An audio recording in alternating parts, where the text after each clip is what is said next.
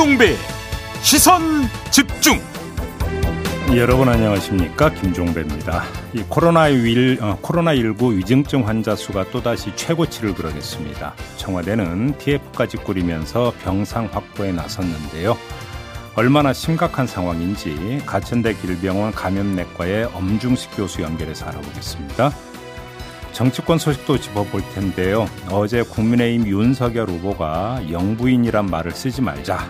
또 극빈층은 자유가 뭔지 모른다. 이런 발언을 해서 논란이 됐는데 2부에서 매주 목요일에 만나는 윤건영 의원 등의 민주당 반응 살펴보고요. 3부에서 이 자중질환에 빠진 국민의힘 그 해법은 무엇일지 윤석열 후보 특별 보호자 역을 맡은 조혜진 의원 연결해서 알아보겠습니다. 12월 23일 목요일 김종배의 시선 집중 광고 듣고 시작합니다.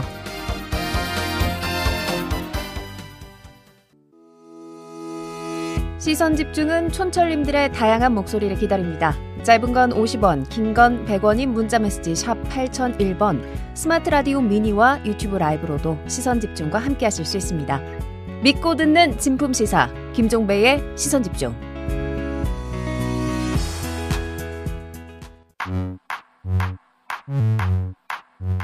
뉴욕에 뉴욕 타임즈가 있다면 시선 집중에는 JB타임즈가 있다.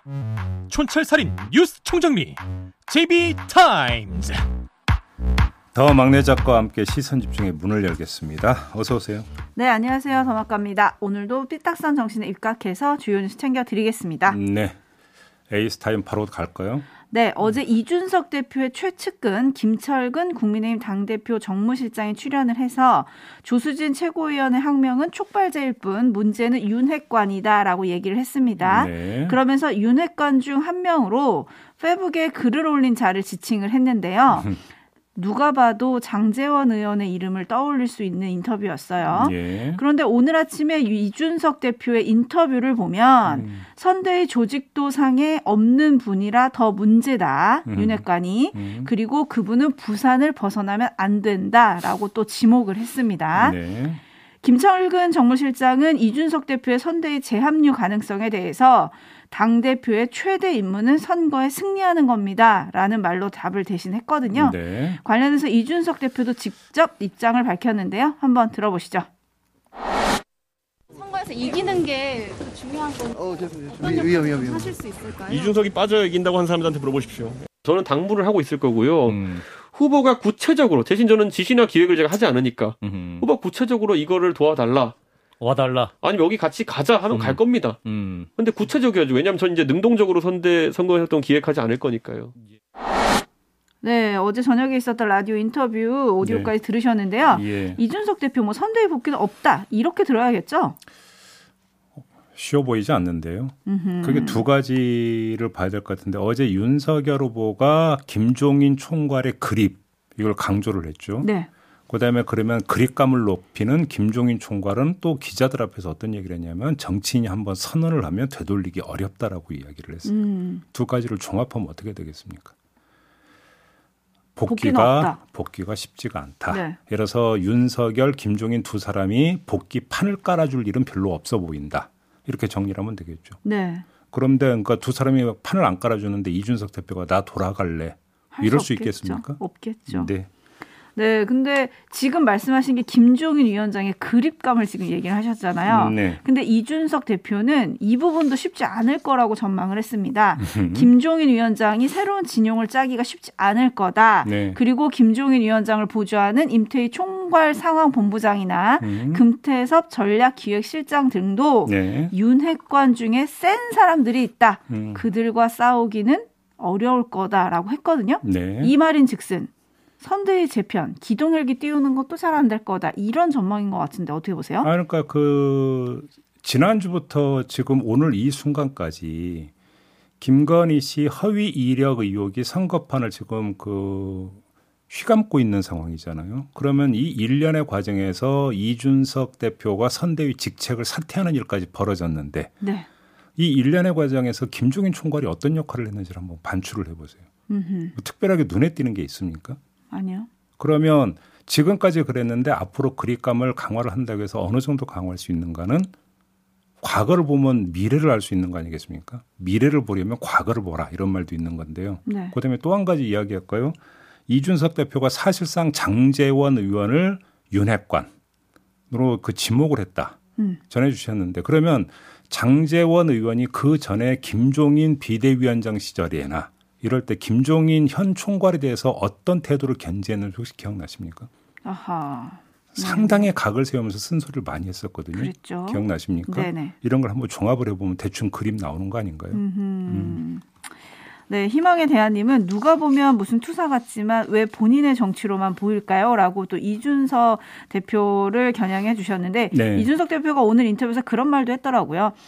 누가 보면 윤석열 후보 지라고 이러는 거 아니냐라고 기자가 물으니까 네. 지면 나는 정계 은퇴해야 된다.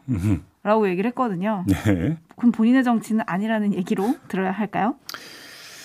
네. 넘어가죠. 네. 네. 근데 선대위 재편이 잘 될 거냐 말 거냐 이 얘기가 좀 뒤로 묻히고요. 음. 윤석열 후보의 발언이 지금 논란의 중심에 섰습니다. 네. 제비타임즈 오늘 주목할 첫 번째 뉴스인데요. 오디오로 먼저 만나보시죠. 자유의 본질은 일정한 수준의 교육과 그리고 기본적인 경제 그 역량이 있어야만 우리가 자유라는 것이 존재하는 것이고 자기가 자유가 뭔지를 알게 되고 나한테 있어 자유가 왜 필요한지가 나오는 겁니다. 극빈의 생활을 하고 배운 것이 없는 사람은 자유가 뭔지도 모를 뿐 아니라 자유가 왜 개인에게 필요한지에 대한 그 필요성 자체를 느끼지를 못합니다. 네.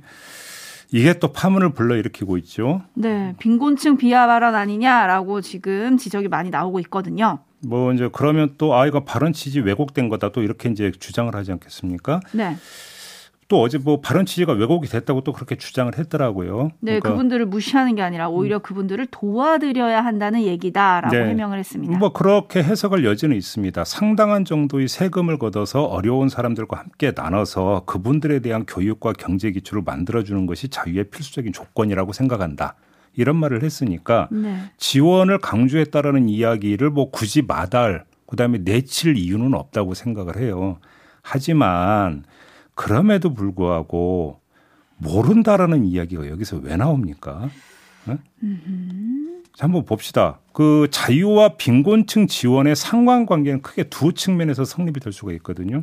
하나는 자유가 결국 약육강식의 자유로 귀결이 되는 경우가 많지 않습니까? 네. 이렇게 되는 그러니까 이렇게 됐을 경우에 폐해를 줄이기 위해서 빈곤층의 생존 환경을 지원해야 한다. 이런 이야기를 면 누가 뭐라고 합니까? 음흠. 아무 얘기 안 하죠. 네. 두 번째, 빈곤층이 자유를 구현하기 위해서는 정치 참여를 해야 되고 정치 참여를 하기 위해서는 경제적 여유가 있어야 된다라고 하는 것은 정치학의 ABC에 해당이 되는 거니까 네. 참여를 위한 지원이 필요하다라고 이야기를 하면 누가 뭐라고 합니까? 아무 얘기 안 하죠. 네. 당연한 이야기 했다고 그러죠.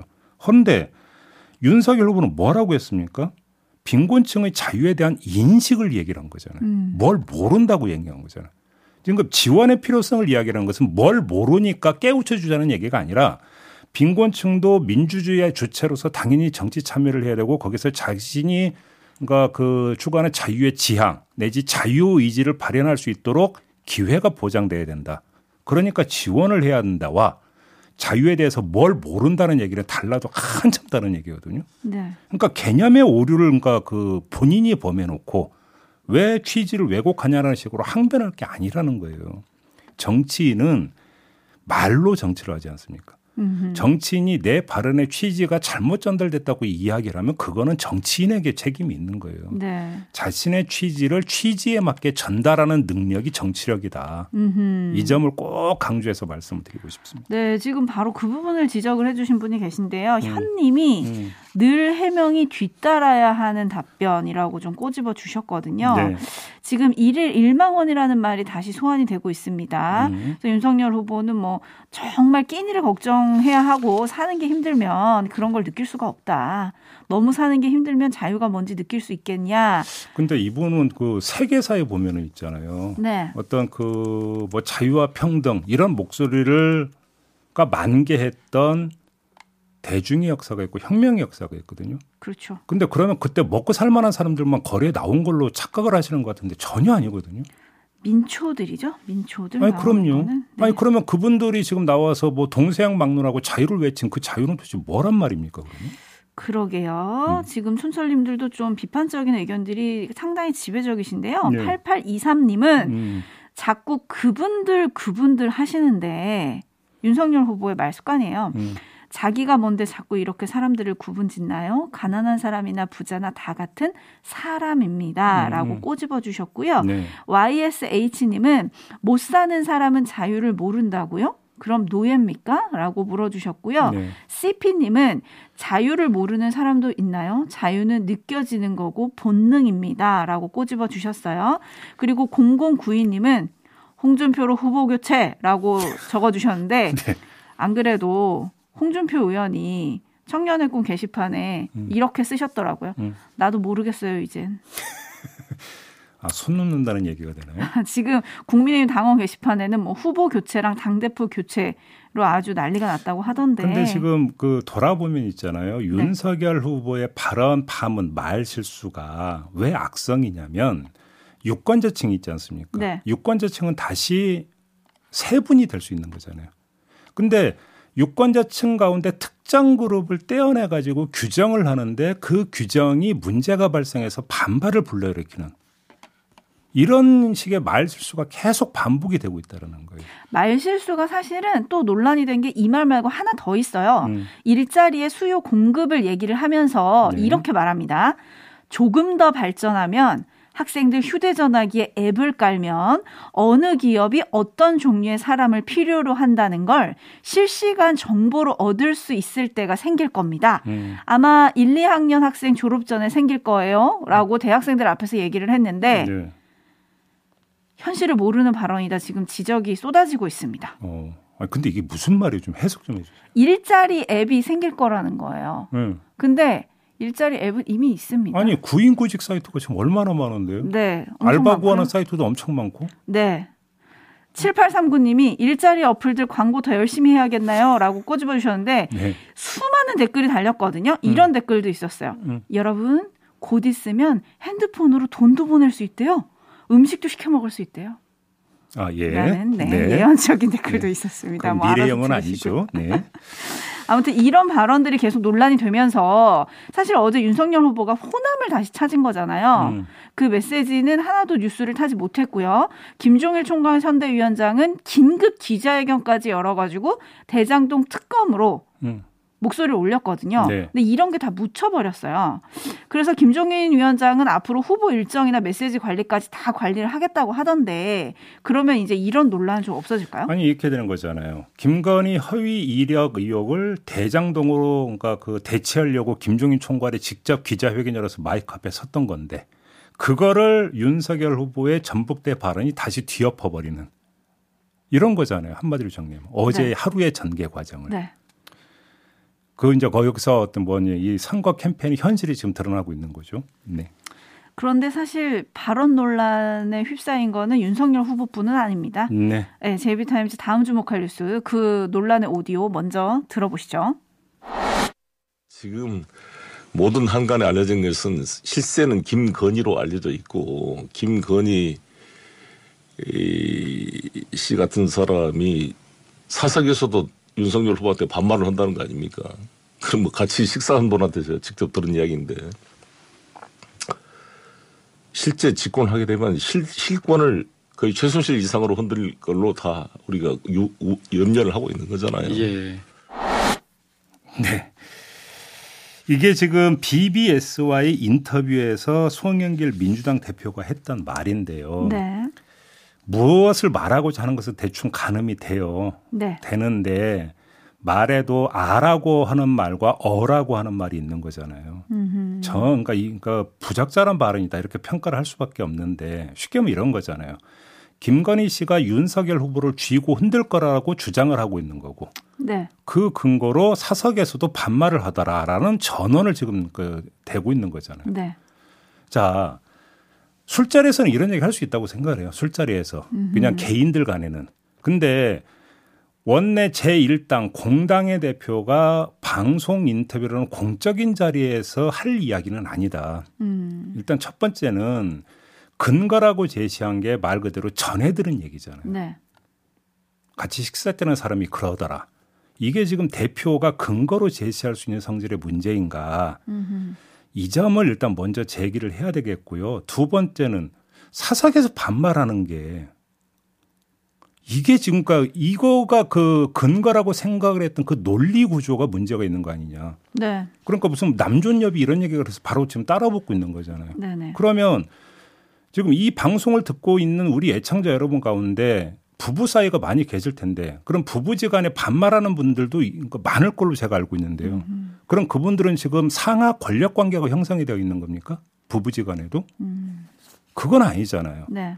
예를 들어서 이렇게 되어버리면 실권을 김건희 씨가 지고 흔들 거다라고 하는 것에 뭐 다른 어떤 근거를 가지고 얘기한다면 뭐 그럴 모르겠는데 사석에서 반말을 하더라. 이게 근거가 되어버리면 아. 좀 논리적으로 너무 빈약한데요. 네. 근데 문제는 그냥 표면적으로 부적절했다의 문제를 넘어서 저런 발언이 민주당 대표가 있으니까 민주당의 입장에서도 이중의 패착을 가져온다라는 거예요. 음. 민주당의 관점에서 보더라도 왜 그러냐? 첫 번째, 김건희 씨 허위 이력 국면에 초를 쳐버린다라는 점에서 이건 패착인 거죠. 네. 자책골인 거죠. 그렇지 않습니까? 두 번째, 당장 국민의힘에서 뭘 거, 그, 그, 되받고 나왔습니까? 그러면 이재명 후보의 형수 욕설은 뭐냐? 라고 지금 반문하고 나온 상황 아니겠습니까? 네. 왜 그러면 상대의 역공을 자초를 합니까? 음흠. 그래서 송영길 대표에게 꼭 하고픈 말이 있는데요. 3, 4 일원이란 말이 있어요. 세 번 생각하고 말해라. 음. 3, 4 일원이 몸에 배어 있지 않다면 차라리 이거라도 외우시라. 침묵은 금이다.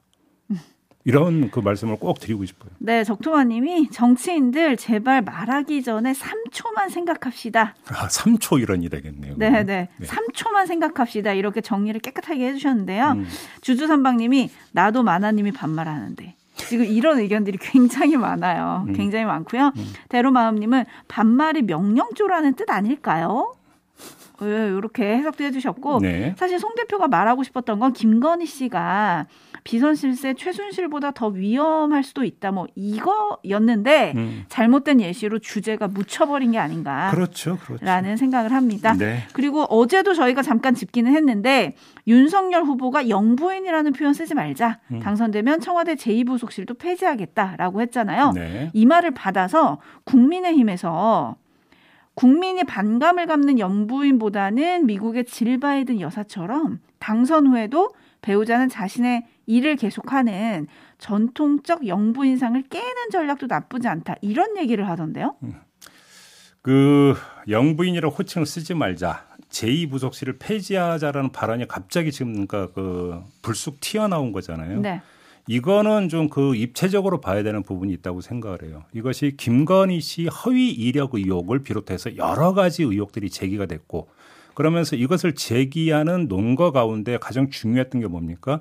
윤석열 후보가 대통령이 된다면 김건희 씨는 영부인이 되는데 음흠. 그러면 영부인으로의 격에 어울리는 것이냐. 그래서 네. 검증할 건 해야 된다라는 논리가 가장 맨 앞자리에 있었던 거잖아요. 그랬죠. 근데 이런 상황에서 영부인이라고 호칭을 쓰지 말자 제2부속실을 폐지하자라고 하는 이, 그러니까 그 이 이야기가 나온 게 요것과의 상관관계에서 파악할 부분이 있다라는 거죠. 음. 그것이 말 그대로 대통령의 부인의 위치를 어떻게 설정할 것이냐라는 원론적 차원의 접근이 아니라 김건희 의혹 국면에 대해서 일정하게 아, 온도 조절을 하기 위한 카드로 지금 제시가 된 거라고 한다면 그건 다른 차원에서 좀 평가가 돼야 되는 이유가 될 거라고 생각을 하는데요. 네. 이건 시간 관계상 유튜브 연장 방송에서 한번 이야기를 해보도록 하겠습니다. 알겠습니다. 계속 시선 집중해 주시고요. 음. 제이비타임즈 다음 주목할 뉴스 오디오로 먼저 만나보시죠. 대한민국을 장사하는 게 죄입니까?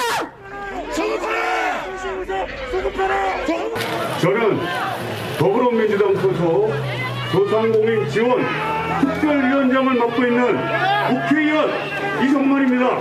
비리지 않고 발전할 수 있었던 것은 방역프레스 철폐하라!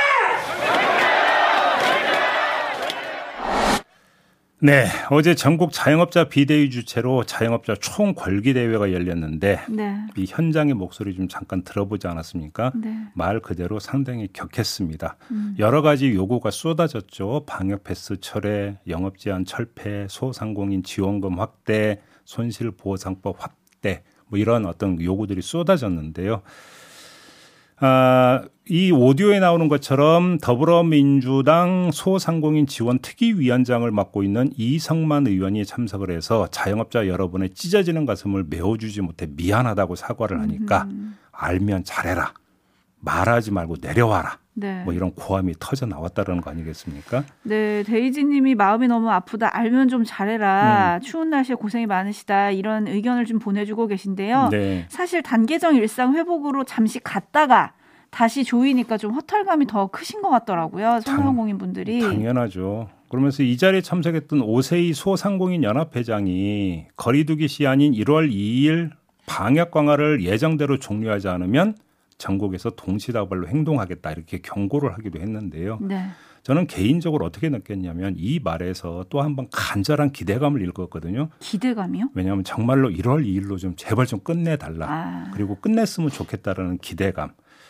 근데 12월 임시국회 회기가 1월 10일까지거든요. 네. 13일에 개회가 됐으니까 벌써 열흘이 지났고 1월 2일까지는 또 열흘이 남은 건데 음. 제발 이 남은 열흘이라는 기간 동안이라도 뭐라도 좀 해라 제발 음. 여야에게 공이 부탁드리고 싶은데요. 뭐 하나라도 좀 제발 좀 합의 처리해서 상황이 조금이라도 호전될 수 있게 좀 기여 좀 해봐라. 미안하다는 얘기는 됐으니까. 네. 이 말씀을 정말 꼭 드리고 싶습니다. 네. 네. 어제 현장에 민주당, 국민의힘, 정의당 등 정치권 인사들이 총출동을 해서 다 마이크를 잡았거든요. 네. 지금 제이비가 말씀하신 것처럼 미안하다고만 하지 말고 음. 실질적인 대책을 좀 만들어 주셨으면 좋겠습니다. 네. 마무리하죠. 더마카 수고하셨습니다. 고맙습니다.